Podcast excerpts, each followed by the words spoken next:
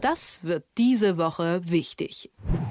Lange Zeit international zu wenig ernst genommen, wird Afrika immer wichtiger. Vor allem afrikanische Demokratien wie Nigeria können für Deutschland wichtige Partner werden, wenn man ihnen denn auf Augenhöhe begegnet, findet Stefan Kastorf, der Herausgeber des Tagesspiegels, und mit ihm spreche ich jetzt darüber. Schönen guten Morgen. Ja, guten Morgen nach Leipzig. Welches Interesse hat denn Deutschland an Partnerschaften in Afrika?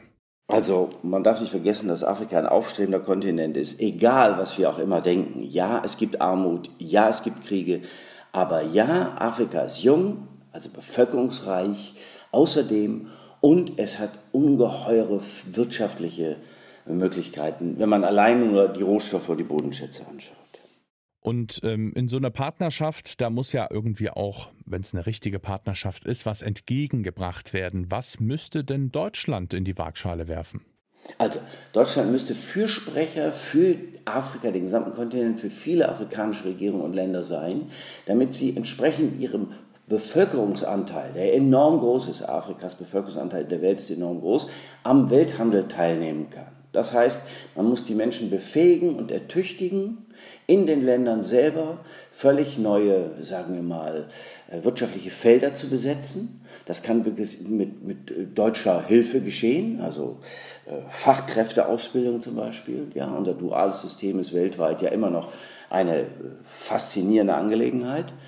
Und dann kann man hoffen, wenn man das großzügig als Partner auch unterstützt, durchaus auch finanziell, dass man dann gemeinschaftlich in die Zukunft aufbricht. Das klingt, das klingt so äh, grenzromantisch, ist es aber nicht. Denn Afrika, wie gesagt, ist ein großer, ein interessanter und ein von uns über die Jahre nicht ausreichend beleuchteter Kontinent. Wer das übrigens immer gesagt hat, war der vormalige Bundespräsident Horst Köhler. Das möchte ich an dieser Stelle mal ausdrücklich gewürdigt haben, der ehemals IWF-Chef war, also des Internationalen Währungsfonds, und der hat immer gesagt, wir müssten ganz unbedingt auf Afrika achten.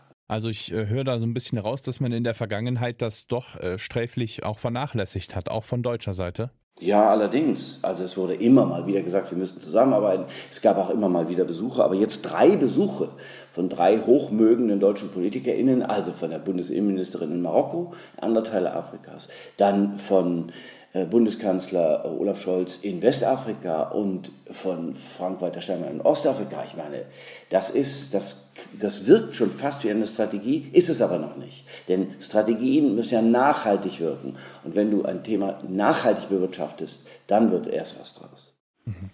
Und äh, wie ist es jetzt? Der Bundeskanzler hat ja seine Afrika-Reise beendet. Ist ihm die Begegnung auf Augenhöhe gelungen? Und vor allem gibt es Ergebnisse oder gegenseitige Bekenntnisse? Also ich glaube schon, dass es schon, dass es wichtig ist anzuerkennen und mit, mit Respekt zu sehen, wie sich Afrika entwickelt. Nehmen wir doch nur mal, wirklich, also nehmen wir nur mal Nigeria. Nigeria ist der bevölkerungsreichste Staat Afrikas, hat jetzt ungefähr 220 Millionen Einwohner und wird noch größer werden. Es wird noch größer werden. Also in wenigen Jahrzehnten hat Nigeria alleine so viel wie alle in Europa lebenden Menschen. Das muss man sich mal vorstellen. Also das ist schon mal bevölkerungsreich. Außerdem hat es nicht nur Öl, und das liefert es auch, sondern soll in großem Umfang Erdgas nach Deutschland liefern, damit Deutschland sich unabhängig von anderen macht. Dafür musst du aber eben auch was liefern. Da musst du Geld und nicht nur Zuwendung, äh, Zuneigung, sondern Zuwendung liefern. Du musst bereit sein, tatsächlich was zur Entwicklung des Landes beizutragen, also als Handelspartner. Das muss fassbar sein. Und deswegen war übrigens in der Delegation des Bundeskanzlers ein großer Wirtschaftsanteil. Viele, viele Unternehmen hatten sich da eingeloggt, will ich mal sagen. Also die Branchen sind ja interessant. Es ist Energie, es ist Logistik.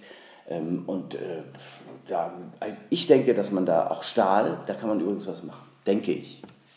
Nun ist es ja so, dass ähm, China ein großer ja, Konkurrent, ist das das richtige Wort, also ein großer Mitbewerber um die Gunst äh, afrikanischer Staaten ist.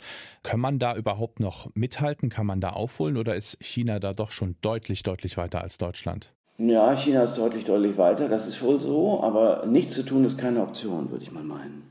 Übrigens auch deshalb nicht, das muss man sagen, wenn der Bundeskanzler tatsächlich Recht behalten will mit, wir müssen in großem Stil abschieben, dann müssen wir tatsächlich auch mit Nigeria, mit afrikanischen Staaten, aber besonders mit Nigeria, äh, ein Einvernehmen herstellen, denn wir haben 14.000 ausreisepflichtige Nigerianer in Deutschland, die zu 12.000 keinen Pass besitzen. Da musst du mit Nigeria reden, denn die kommen gar nicht zurück, weil sie keinen Pass haben. Da sagt Nigeria, nö, das tut uns leid, die haben keinen Pass, können leider nicht mehr einreisen, nicht mehr zurückreisen, die können wir nicht zurücknehmen. Da muss man Lösungen finden. Wenn man bei der Migration Lösungen finden will, auch da gebietet es der Respekt, was anzubieten. Nicht einfach nur zu sagen, so hier, das sind jetzt eure und die haben keinen Grund hier zu bleiben, wir haben keine Möglichkeiten, sie hier zu behalten, also nehmt sie zurück. Nein, so einfach ist es nicht. Und äh, das gebietet auch die politische Klugheit. Nochmal, ich glaube, dass da schon was zu verändern ist, wenn man tatsächlich deutlich macht, das ist jetzt keine Eintagspflege. Da kommt nicht mal irgendeiner und sagt, ja, hallo, da bin ich jetzt, ich komme nach Ghana und ich komme nach Tansania und ich komme wohin auch immer da jetzt in den Ländern äh, noch Not herrscht oder Interesse besteht, sondern man muss dranbleiben, man muss denen was anbieten. Die Entwicklungsministerin, die ist da, glaube ich, auf dem richtigen Pfad und die wird da auch äh, ja, durchaus äh, sehr ernst genommen. In Niger anderswo äh, wird sie auch schon als europäische Stimme verstanden. Das ist ein Kompliment. Zeigt, dass da jemand mit, ja, also Svenja Schulze, mit Verstand und auch mit äh, längerem Atem angeht. Die Einschätzung von Stefan Kastorf, dem Herausgeber des Tagesspiegels. Vielen Dank. Gerne. Das wird diese Woche wichtig.